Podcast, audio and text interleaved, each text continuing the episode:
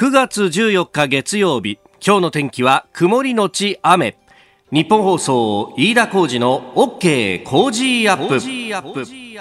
朝6時を過ぎました。おはようございます。日本放送アナウンサーの飯田浩二です。おはようございます。日本放送アナウンサーの新業一華です。日本放送飯田浩二の OK 工事アップこの後8時まで生放送です。さあまず冒頭電車に関する情報が入ってきております。はい、えー、現在東武東上線は下板橋駅で発生した人身事故の影響で池袋駅と和光市駅の間の上下線で運転を見合わせています。東武鉄道によりますと運転再開は6時30分頃の見込みです、うん、うん、ご利用の方はご注意ください。はい。まあこの区間は東上線と確か有楽町線、地下鉄有楽町線が、まあ、並行している区間ではありますんで、そっちの方に、えー、流れていけば、まあ、なんとか都心まではたどり着けると思いますが、にしても多分、だいぶ混むと思いますんでね、ええー、ご利用の方ご注意いただければと思います。再開などの情報が入り次第またお伝えしてまいります。はいさあ、あのー、週末、まあ、ニュース見てますと、もうこれ自民党総裁選ね、えー、これについてっていうところで、まあ、あのー、土曜日には日本記者クラブで、ええー、討論会があったりとか、あるいは昨日日曜日は結構テレビの番組で、えお三方揃い踏みで、えー、いろいろ聞くみたいなものがですね、えー、出てきてましたけれども、まあそんな中で、えー、そこからニュースになるっていうのは、まあね、これあの、注目の人たちが出てくると、その発言がニュースにっていうのはよくある話なんですけど、うん、えー、昨日の昼あたりにですね、結構流れて、で、えー、ツイッターではけしからーなんていう声もいっぱい上がったのがですね、えー、官僚が政策を反対したら移動なんだと。いうことを菅官房長官が言ったと、えー、これ共同も時事も含めてですね結構あの見出しでは、えー、官僚政策反対なら移動というふうに、えー、強く出ているものがあってですね。でこれがあのニュースになってましてでその下のコメント欄をバーッとこう見るとですね、えー、独裁まで引き継ぐのかみたいなところがですね、えー、いろいろこう話題になっておりました。ああなるほどとまたやってんなと思ってですね。まあこれあの、えー、発言はですねフジテレビの、えー、朝のえー、日曜報道プライムだったかな？日曜報道ザプライム。えー、あ、報道ザプライム。はい。えー、で、そのね、中で、まあ、あの、3人が揃って、で、確か、あの、まあ、フジテレビのキャスターの方もいらっしゃいましたけども、あの、大阪府とか大阪市の首長もやった橋本徹さんが出てきて、で、橋本さんが3人に聞くみたいな質問もこうあったりなんか、えー、していました。で、これ、あの質問がですね、そもそも、あの、ただ官僚に対してどうするんだっていう質問ではなくて、うん、えー、政策を決めた後、えー、反対をし続ける官僚の方に対してどうしますかと、えー、移動させますかそのままにしときますかという質問を3人に投げて、で、あの、三者三様ではありましたけれども、実は3人ともですね、いや、政策決まった後なんだからお前仕事しろよって話ですよっていうことで、えー、移動させるんだと、うん、実は3人とも移動させると言っていると、菅さんだけじゃないというのが1点。で、えー、もう1点はですね、しかも、あの、政策反対なら移動っていうと、この政策を実行とか決める前の段階で、議論の段階でもお前反対だったら移動させるぞっていうような、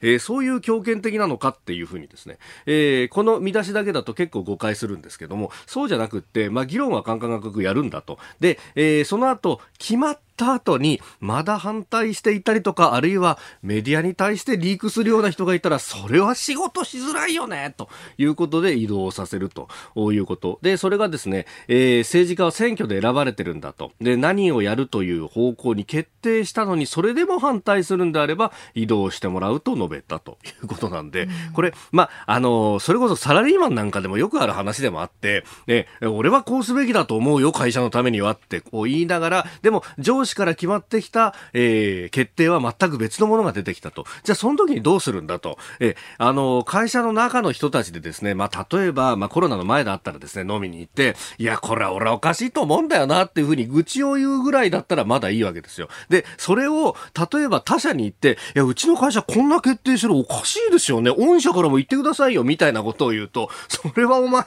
自分の会社を貶めることになるだろうということで、中で収めておく分にはいいんですけど、こう、あくまでも反対を続けたら、それは上司からしたら使いづらいよなってなって移動はさせられるでしょうし、あの、そう考えるとですね、あの、見出しと中で話したことっていうのが、だいぶ違うよなと。で、今もこういうことやってんのかっていうのがですね、まあ、あの見出しを、これね、あのメディアの中の話をすると、確かに新聞とか通信社とかっていうのは、あの現場で記事書く人と見出しをつける人っていうのはこう違うと言われてるんですね。えー、で、現場の人たちは仮見出しみたいのをつけることもあるんですけれども、それが採用されるとは限らなくて、で、あの、センセーショナルの方に切り取ってですね、整理部と呼ばれる人たちが、こう、見出しをつけるということもあるので、えー、一概にですね、これだから現場の人たちを否定するものではないんですが、全体の構図として、そういう見出しをつけることで字幕を引くってことが、まあ今までずっと続けられてきましたが、これがやっぱり、あの、ネットの時代になると、あっという間にですね、えー、どういう発言をしてたかっていうのが、その画像が出てきたりとか、まあこれ違法かもしれないんですけども、映像が貼り付けられたりなんかしてですね、すぐに検証されてしまうと、いい加減こういうことやめた方がいいんじゃないのかなって、えー、思いながら、私は、えー、日曜日を過ごしておりました。あなたの声を届けます。リスナーズオピニオン。ニュースについてのご意見をお待ちしております。今朝のコメンテーターは、中央大学法科大学院教授の野村修也さんです。え取り上げていくニュースですが、あまずは ASEAN 地域フォーラムが閉幕しました、えー、力の不行使という表現が消えたということが記事になっております。え、それから自民党の総裁選について、えー、今日の2時から、えー、両院議員総会が行われます、えー、そしてバーレーンとイスラエルの国交正常化について、えー、さらに元三井住友銀行頭取の西川義文氏死去というニュース。で、えー、最後7時40分過ぎのスクープアップのゾーンでは少年法について、えー、18歳19歳厳罰化だった適用年齢は20歳未満は維持というあたりのこの法制審の、えー、方針というものについて、えー、野村さんににもいろいろご意見聞いていきたいと思います。ここが気になるのゾーンです。えー、今日はですね新聞はあ一般紙が休刊日となっております、まあ、ですんでスポーツ新聞しか来ていないというところで、まあ、ネットでさまざま速報が出てきたりとかもしてますが、えー、夜から、まあ、昨日ですねもうすでに速報が出てましたがあのソフトバンクグループが、えー、イギリスの半導体設計大手のアームという会社を持ってましたけれどもこれを4.2兆円で売却する方針だというのが出てきましてでこれをあの各社が報じております。まあ、あの昨日の速報だったということなので今朝の朝刊はないのでですね、えー、あまり、えー、大きく報じられていないところもありますけれども、まあ、今日のね、え、まず日本の株式市場がどう動いていくかなっていうのも注目です。で、えー、もともとソフトバンクグループ、まあ、あの孫正義さんがね、え、会長でいらっしゃいますが、えー、2016年にこのアームというところを、えー、3兆円で買ったというのがありました。で、その時も相当これ、えー、評価が高すぎると、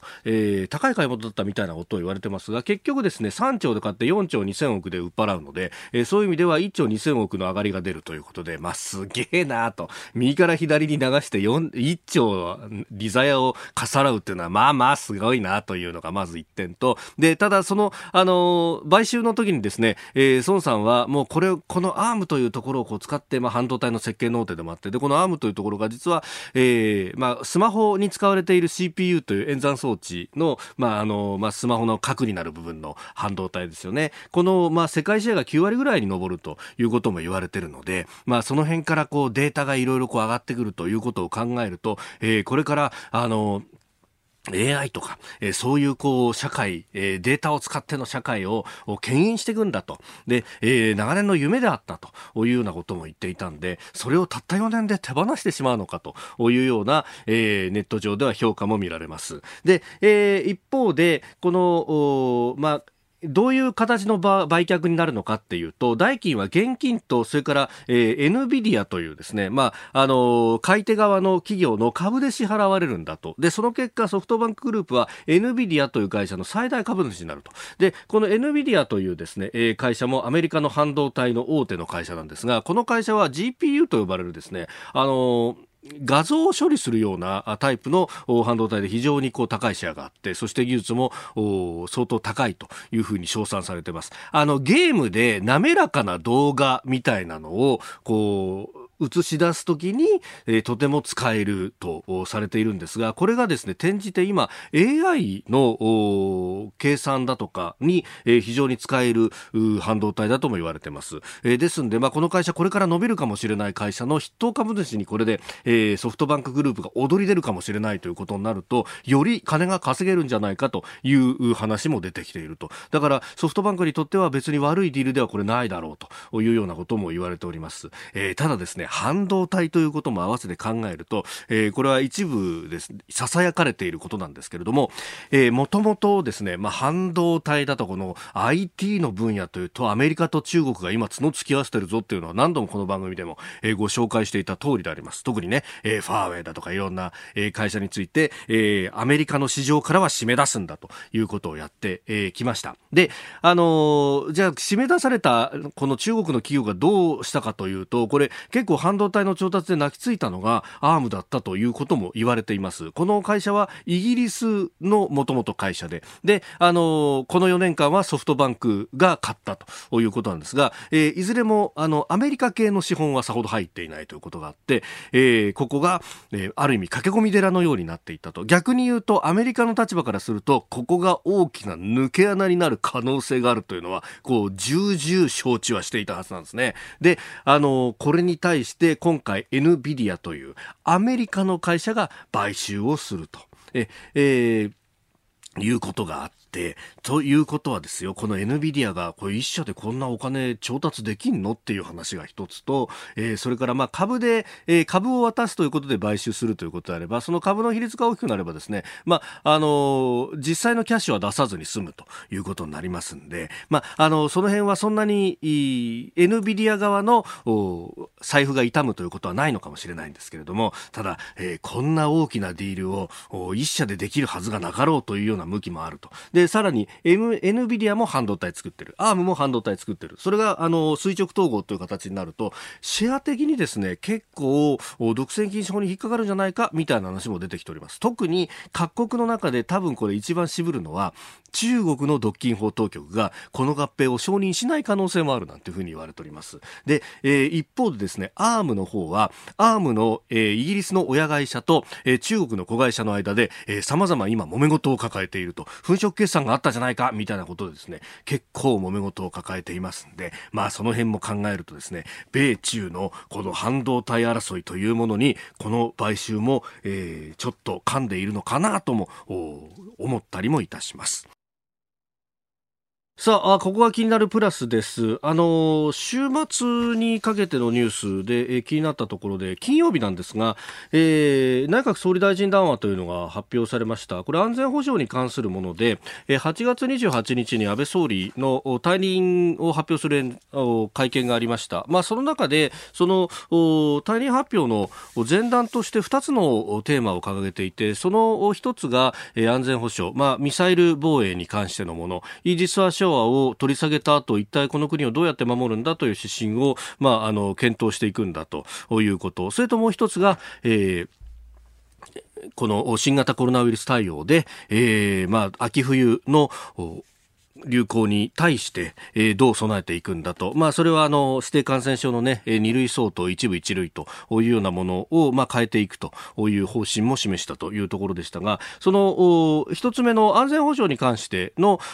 検討、そしてその先の談話という形で具体策が一つ出てきました。で、まあ、これ、あの、我が国を取り巻く安全か安全保障環境の厳しさを念頭に置きながらですね、で、まあ、名指ししているのは北朝鮮のミサイルというものをこう名指ししながらですね、まあ、それに対してどう守っていくんだということで、えー、4つ目のパラグラフに迎撃能力を向上させるだけで本当に国民の命と平和な暮らしを守り抜くことができるのか、えー、そういった問題意識のもと抑止力を強化するため、えー、安全保障政策の新たな方針を検討してきたと。で、えー、この、まあ、具体的なですね、えー、動きについては年末をめどにして、えー、答申を出すんだということが、えー、明記されております。まあ、かなりですね、この全文かられあの総理官邸のホームページに載ってるんですが奥歯に物の挟まったような言い方をしているというところがあってで、えー、何が奥歯に物が挟まってるかっていうとですねこれあの全くここには一言も触れていない国が本当は念頭にあるんじゃないかということが非常に言われております、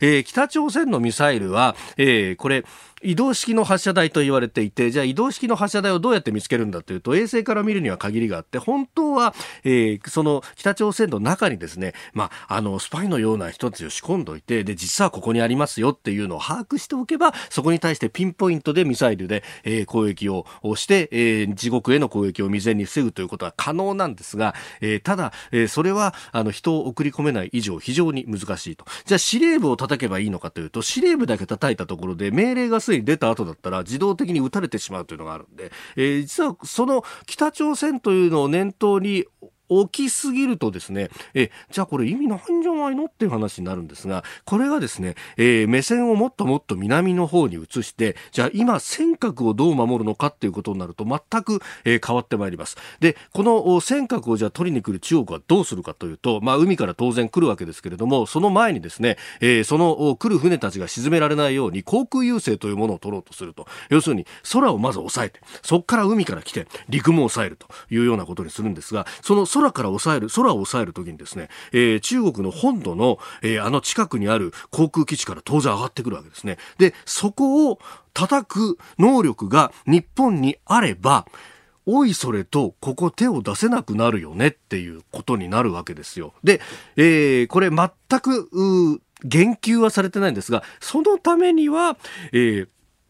いわゆる敵基地攻撃能力、えー、戦闘機からミサイルを発射して、えー、叩くということがかなり有効になってくると、えー、私にはこのそういう事実がですねこの総理談話の向こう側に透けて見えるような気がするんですけれどもどうなんでしょうか。もちろん、えー、政府の人たちに聞いてもそんなことは否定するに決まっておりますが。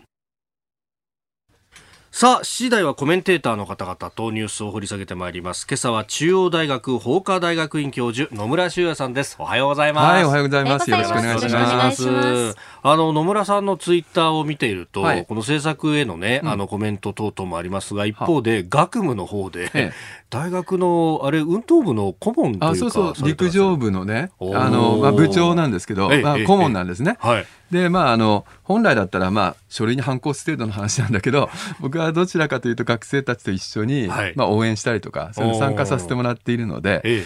まあ、昨日実はね、はい、日本インカレっていうのがありましてね、無観客だったんですけども、はい、その中で5000メートルで、なんとですね、えー、昭和36年以来の快挙と、うちのクラブではね、昭和36年以来の快挙で、なんと優勝。優勝しました、金メダル。おめでとうございます。ありがとうございます。無観客ではあるけれども。そうなんですよ。しかもね、それ1年生ですから。1年生で ?1 年生。これあと4年間すごい楽しみですね。はいはい、もうあの、青学見てろよと。なるほど。もう、正月楽しみに待ってろよと。そういうことです、ね、この4年間でどう、そういうこと組んでいくか。はい。今日も一つよろしくお願いします。よろしくお願いいたします。ここで、ポッドキャスト YouTube でお聞きのあなたにお知らせです。ラジオの日本放送飯田浩司の OK 工事アップではお聞きのあなたからのニュースや番組についてのご意見お待ちしておりますぜひメールやツイッターでお寄せください。番組で紹介いたします。どうぞよろしくお願いします。9月14日月曜日。時刻は朝7時を過ぎました。えではまず最初のニュースこちらです。ASEAN 地域フォーラム閉幕。力の不行使表現消える。12日に出された ASEAN 地域フォーラム閣僚会議後の議長声明で南シナ海情勢に関して改めて懸念の文言が盛り込まれましたが草案段階にあった力の不行使を直接促す表現は削られたということです。えー、ASEAN 地域フォーラム。この ASEAN 東南アジア諸国連合の各国にアメリカ、中国、日本なども加わった対話の枠組みで、えー、今年はベトナムが議長だったということであります。そうですね、まあ、あのもともとですね、はい、やっぱりここの地域というのは中国がですね、あの、まあ、南シナ海の方に、まあ、こう進出してきてるわけですよね。はい、で、あの、まあ、球団線といって、えあの、牛の下のような形で、はい、まあ、線を勝手に引きましてね、ここが自分たちの、まあ、領領域だと、領海だというようなことを、まあ、主張してるわけなんですけども、えこれは国際法上全く認められていないので、まあ、そういった活動に対して、国際的な批判があるわけですよね。はい、しかも ASEAN, ASEAN そこ同じ領海をこう共有している人たちですから、その国々、まあ、領海問題を抱えているところは、ものすごい反発をして中国とまあ対峙しているわけです。はい、でその一つのまあ解決策として ASEAN と中国との間で行動規範というのをしっかり作って、まあ、その、えー、中国が、まあ、好き放題にすることを防止しようと、はい、まあ、こういう動きで、2021年の,、まあその規範設定を目指しているということなんですよね。ところがここに来てねやっぱりアメリカが、はいこの中国の行動に対して、ものすごいあの圧力をかけ始めて、まあ、軍事行動も辞さないというような状況になってきたので、ちょっと ASEAN 一歩引いてですね、まあ、米中の対立少し収めてくださいよというような形で、両方にあまり加担したくないなっていうような雰囲気になってしまったというのがまあ現状ですよね。まあ巻き込まれたくはないってところですよね。そうなんです。で、この背景にはね、やはりあの本当に中国と領海の問題を抱えている国と、そうじゃない国が ASEAN の中にはあるということなんですよね。で、それを中国が実は切り崩しにかかってるというところがやっぱり背景にはあるんです。で特にあの、まあ、領土問題抱えてないのはカンボジアとかミャンマーとか、まあ、ラオスとか、こういう国なんですけども、特に、ま、ミャンマーとかラオスとかっていうところはもう貿易では、まあ、中国の依存度がどんどん高まっていて。もうすでに3割ぐらいになっちゃってるということなんですよね。でそうするとやっぱり中国とはあまり争いたくないっていう国が、まあ、出てきてしまっていると。はいまあ、こういうことなんですよね。それとワクチンの問題もあるんですよ。ああ、この新型コロナの。そうなんですよ。えー、これやっぱりね、中国今ワクチン開発で先行しようとしているわけですけど、はい、もし世界の中で自分たちが先行してワクチンを作ることができたら、これはもう ASEAN の人たちに私たちは一生懸命提供しますよって言われると、はい心動いてしまうわけですよね。フィリピンとかね、欲しくてたまらないという国がいっぱいある。そうなんですよ。ただね、やっぱり抑えておかなきゃいけないのは、うん、中国がこう南下政策を行っている、ここには法的な根拠は全くないということなんですよ。だからそこはちゃんとね、国際的なルールに基づいて行動してもらわないと、はい、経済力とかワクチンとかで、そうやって切り崩しをしてもね、やっぱり世界の中の秩序は保てないので、まあ、ここはね、冷静にあのああるべきだとは思う思いますけども、えー、原理原則に立ち返って考えていくことが大事だと思いますよね。まあね、あの今回この ASEAN の地域フォーラムには中国それからアメリカあの最後の最後のところはどうやら米中両方ともの外相は参加しなかったようなんですが、ねはい、やっぱりでもこの辺どっちの陣営につくんだっていうなんかこうどんどん踏み絵踏まされるような感じありますね。そうですね。まああんまりこうエスカレートしないようにね、あの日本はやっぱり見ていかなきゃいけないとは思うんですね。ここは戦争の火種になることは避けなきゃいけないというふうに思いますので、やはり両方に冷静な対応は促していった方がいいというふうに思いますけどね。えー、まずは ASEAN 地域フォーラム閉幕というところを解説いただきました。おはようニュースネットワーク。取り上げるニュースはこちらです。今日自民党総裁選投開票新しい総理が誕生へ自民党は今日お昼2時から東京都内のホテルで両院議員総会を開き安倍総理大臣の後任を選ぶ総裁選挙の投開票を行います。菅義偉官房長官と岸田文雄政調会長それに石破茂元幹事長のうちから今日新しい総裁が誕生しあさっての臨時国会で総理大臣に選出される見通しです。さあ国会議員票394票47都道府県票が141票と。なんかもう、ね、もうなんかね、もうなんかという感じですよね。もうね、確かにまあほぼ決まりってことなんでしょうけど、えー、これ飯田さんはどこに注目してるんですか？いやどうなんですかね、なんかよく言われるのは、なんか2位争いがどうのとかって言いますが、はい、言いますが、これもうこうなってくると、菅さんがどういう政策するんだろうってところですよね。ねえ。ー、まあ、あの政局が好きな人は、まあ、人事のことをね、うん、やっぱり、はいあの組閣どうなるんだっていう議論する人はいますけど、ね、やっぱり僕もやっぱりどちらかというと菅さんの政策どうなるのかなっていうのにすごいちょっと関心がありましてね。えー、で、まあ、今回出ている中で、はい、やっぱりキーワードになってるのがこう縦割りを、まあそのまあ、打破しますと、はい、いうことでたち例えばあのデジタル庁を作りますとか、えー、まあ、厚生労働省はちょっと大きすぎるんじゃないかとか、はい、そういういろいろ言ってますよね。であれがやっぱり私はねすごいことなんじゃないかなっていうふうに思ってるんですよね。えー、どうですか飯田さんそういういやこれあのいろんな、ね、人に話聞くとやっぱ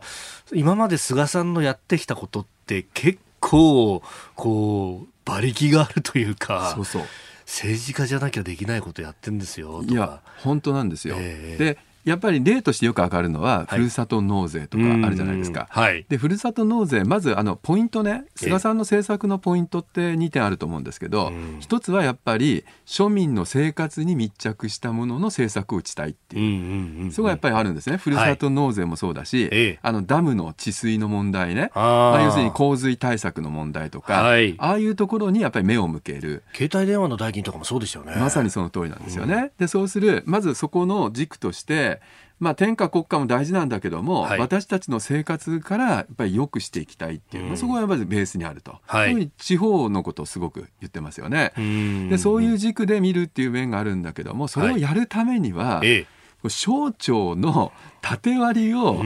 とにかく打破しなきゃいけないということなんですよね。で省庁の縦割りってよく聞くからみんななんとなく、あ当たり前のように思ってますけど、側面2つありましてね、はい、1つは役所が複数あって本当だったら協力してやらなきゃいけないのに、はい、もううちは面倒だからお任せしますよと言って、うんうん、あのやるべきことをやっていないっていうそういうやつですよね。はい、ダムなんかまさにそうでなるほど。そうなんですよ。結局洪水対策は国土交通省を管理している3割のダムでしかやってなくて、あとは経済産業省とか農水省がやってるところは、これはもう自分たちの、まあ、経済活動のための水なんだから、まあ、洪水なんか関係ねえよって言ってて、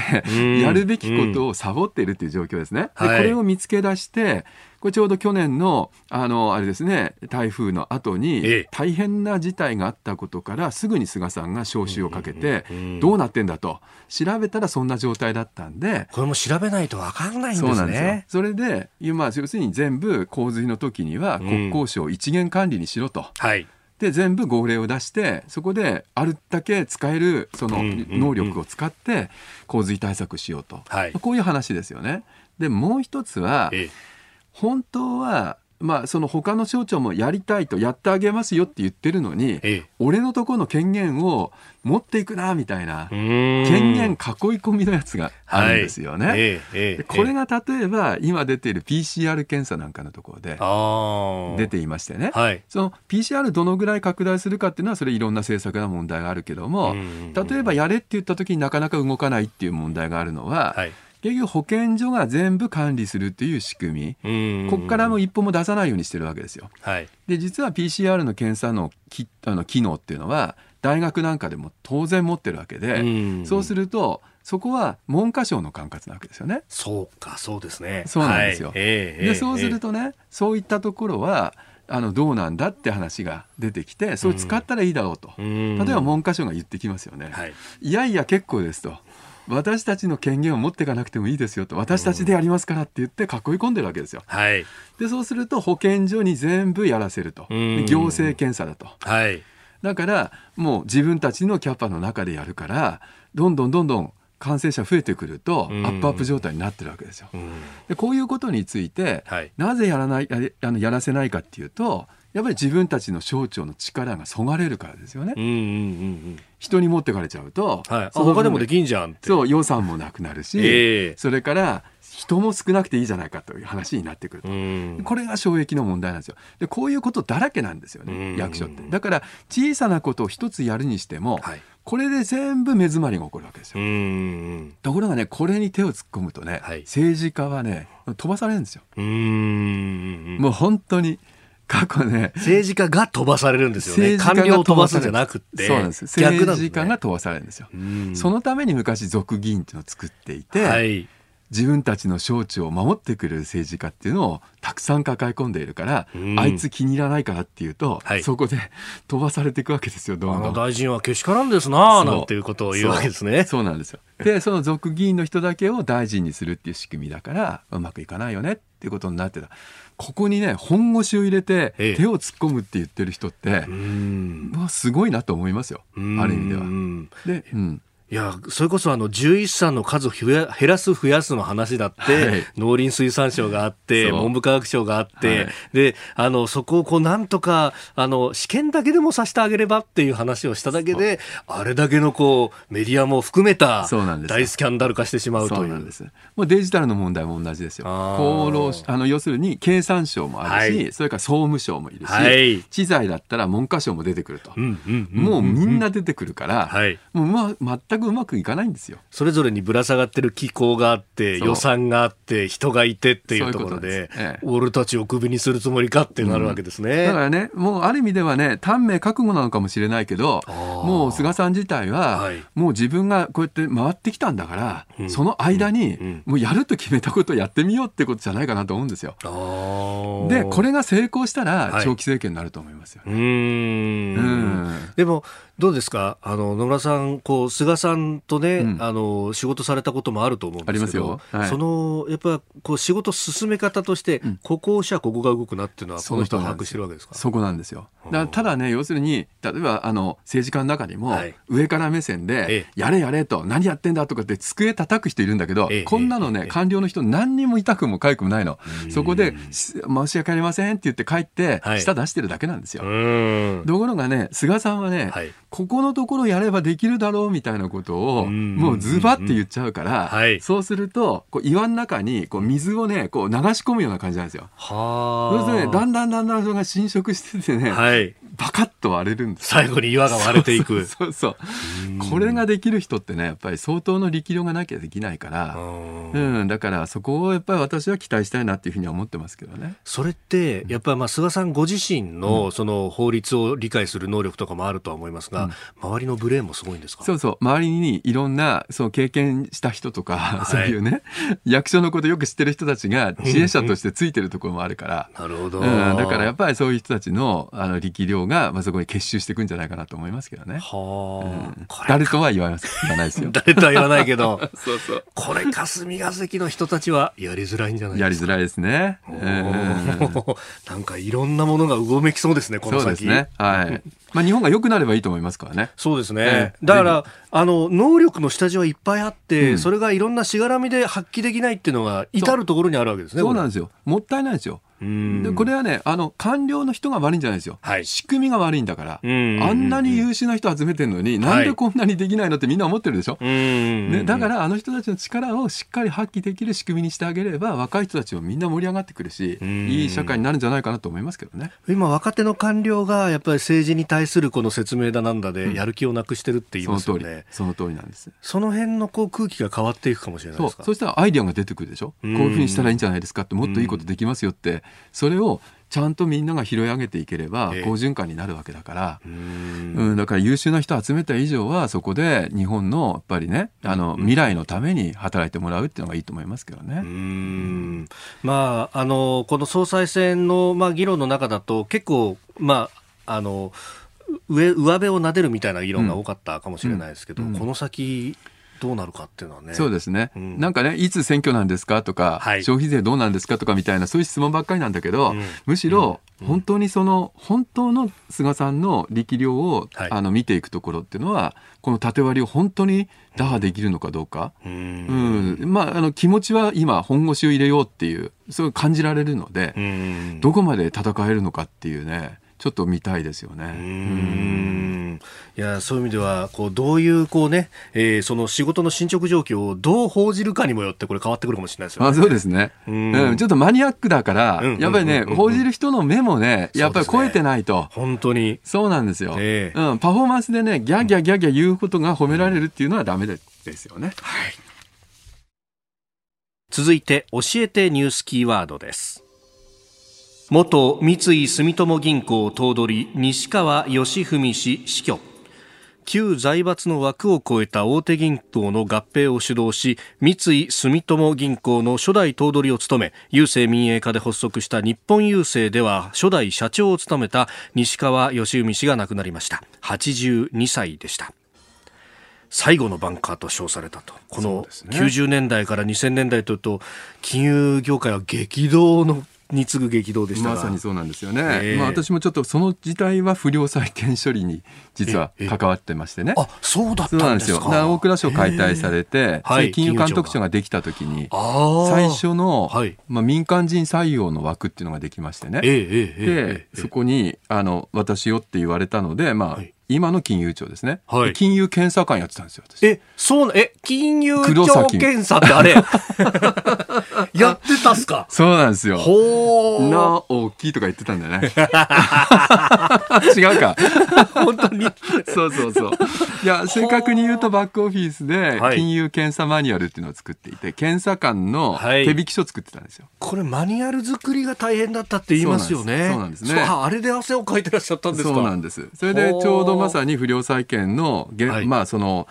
矢面に立たれていた西川さんはその当時ね。あじゃあカウンターパートという相手役だったわけですそういう形であの存じ上げていましたしその後僕はあの郵政民営化委員っていうのになりましてね、えーえー、ですから初代社長の西川さんにそこでまた再開いたしまして。なるほど。まああのある意味では、まあ、そこでもまたあの力を尽くされている姿をよく見ていたっていう、はい、そういうことなんですけど新業さん全くわからないでしょこれ名前聞いただけで、はい、この名前見ても。存じ上げてないです、ね、そうだよすみません。新業さん生まれたのが92年です、ね、92年生まれ。2000年代だと小学校ぐらいですよ。いや絶対わからないわそれ、え。ー、だってもう本当に幼少の頃でしょ。あの不良債権がどうのこうのっていうのがあったのは、もうちっちゃな子供の頃だからわからないですよね。金融ビッグバンとか言われてもわかんないよね。わかんないよね。えだってでもさあれでしょ？あの飯田さんだってそんなに年取ってないんだよね、はい、私このそう 大学生ぐらいでしたね。いいん そうそう本当は。見た目はあれですが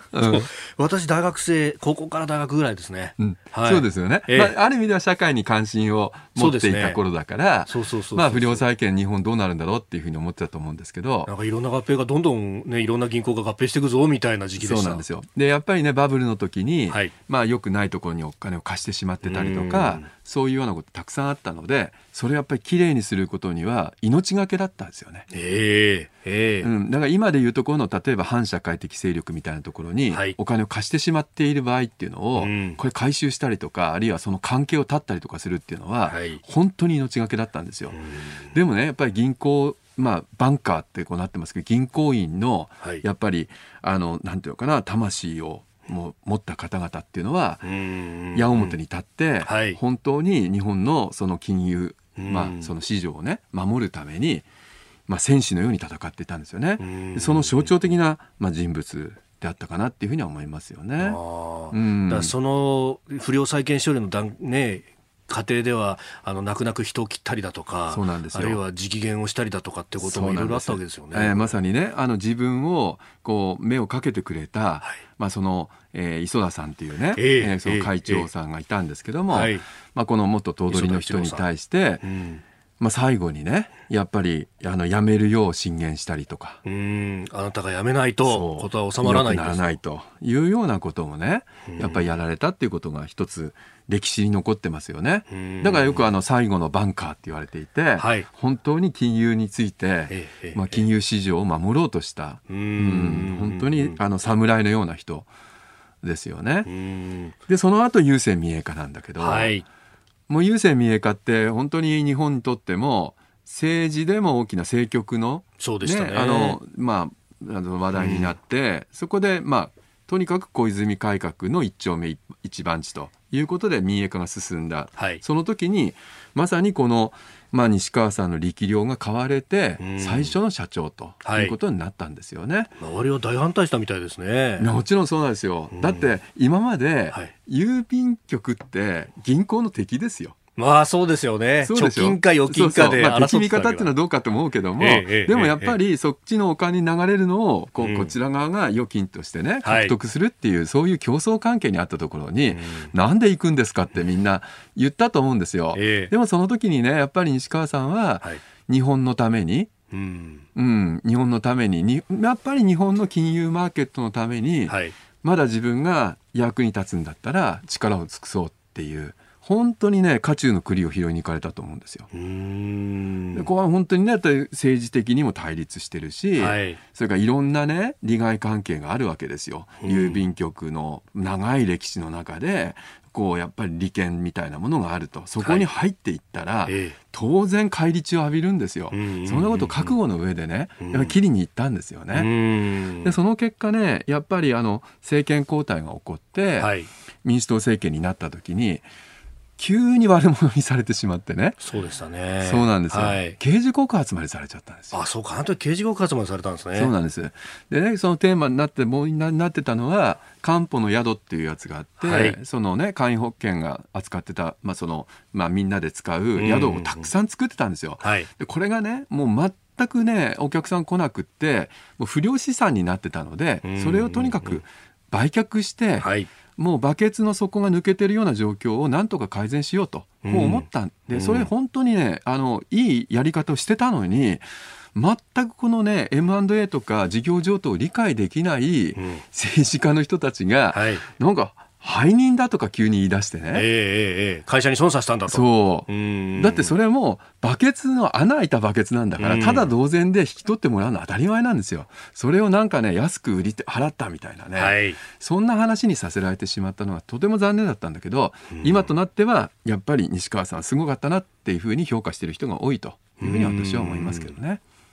まあ、だからこそいろんなこう評伝が出てきたりとかね、うん、するわけですし、はいね、やっぱり今回のねこうやってお亡くなりになった時の痛む声が多いっていうのもそういうことなんじゃないかなと思いますけどね。えー、辻でご冥福をお祈りいたします。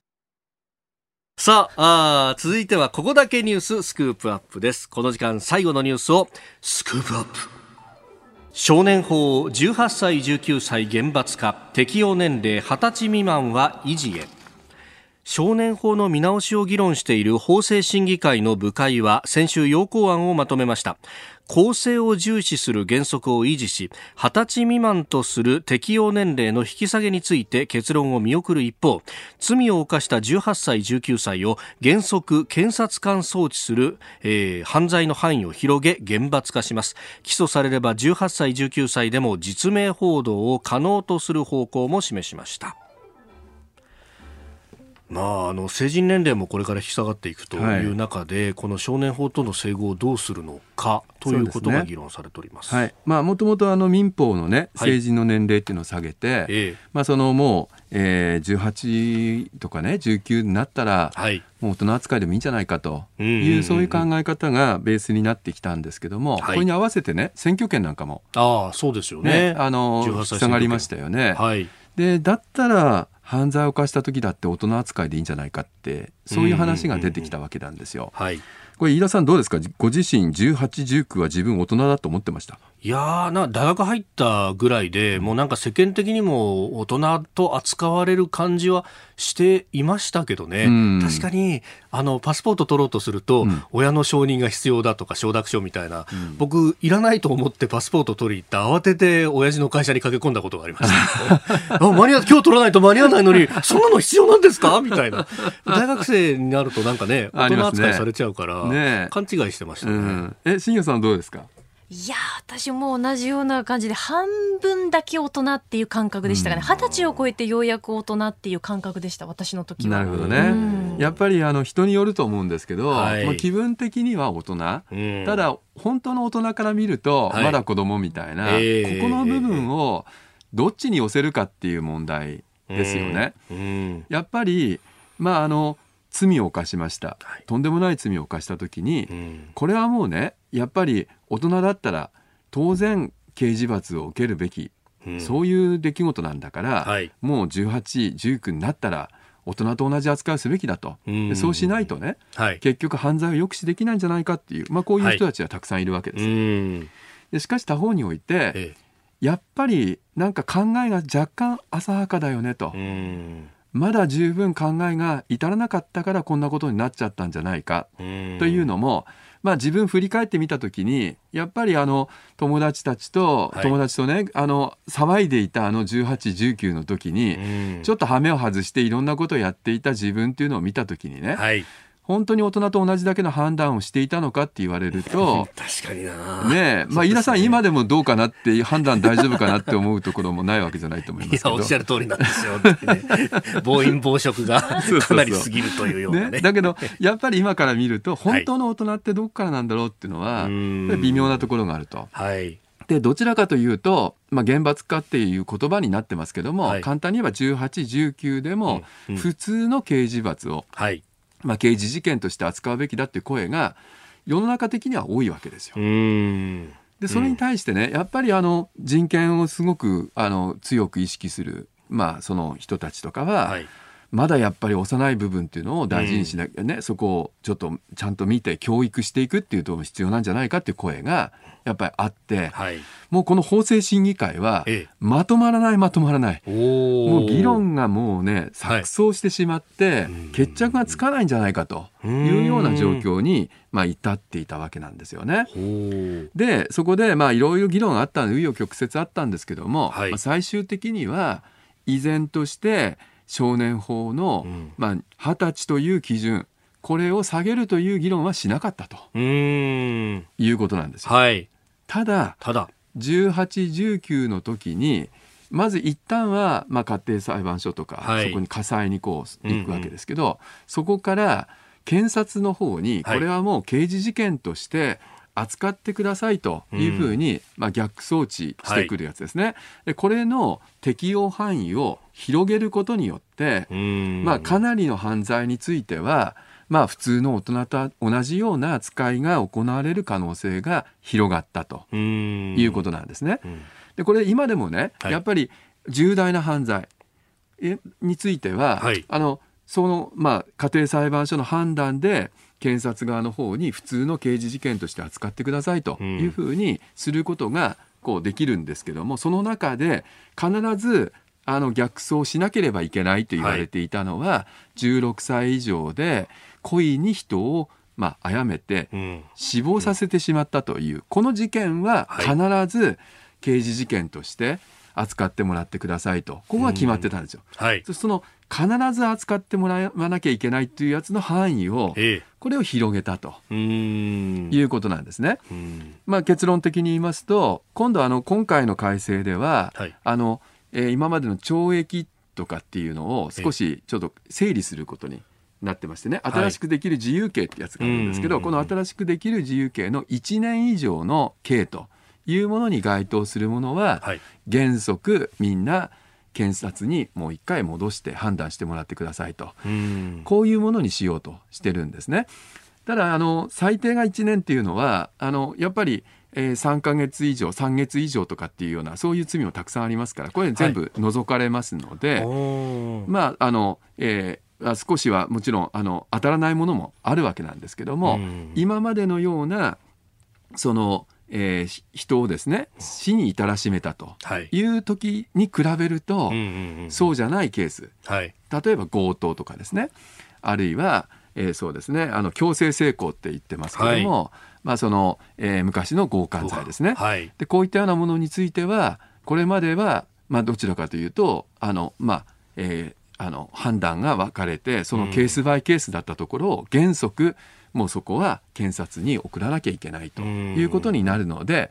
まあ、刑事罰を課されるケースが増えるということは言えると思うんですよね。でそれで検察に逆送致されてそこから起訴された段階で実名での報道もこれ可能になってくるその通りなんです。うん、でこれまでは要するにあの火災で審理が付されたものについては、はい、これ実名報道しないということで、これ逮捕した時についてのルールはなかったんですけども、ええ、これあの、まあ、みんなですね報道の方の自主規制という形で名前を出さずに来たと。はいでしかも起訴されたからといって報道あの報道されるわけではなかったんですが、うん、今度は起訴されたらこれはもう裁判というのは一応公開されてますから、えー、だからそこにちゃんと傍聴に行けば誰なのかってことは分かるわけですね、うん、だったらもうこれ報道してもいいだろうということで、これについては実名報道も可能ということになるんですよね。どうですか？マスコミの側としては。いやなんかあのー町場の感覚としてはそうだろうなというところがあって、うん。うん、で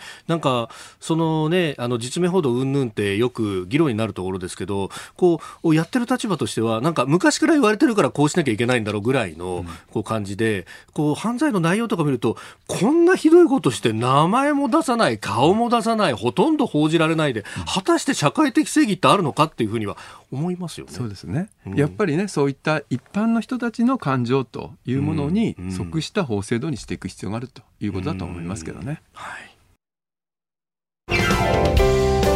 今日もポッドキャスト YouTube でお聞きいただきありがとうございました。この飯田浩司の OK 工事アップは東京有楽町ラジオの日本放送で月曜日から金曜日朝6時から8時まで生放送でお送りしています。生放送を聞き逃したあなたぜひラジコのタイムフリーサービスでニュースやスポーツエンタメなどの最新情報を通勤通学の行き帰りでチェックしてください。さらにこの番組では公式 Twitter でも最新情報を配信中。スタジオで撮影した写真などもアップしております。そしてもう一つ私飯田浩司「夕刊富士」で毎週火曜日に「飯田浩司そこまで言うか」という連載をしております。こちらもぜひチェックしてください。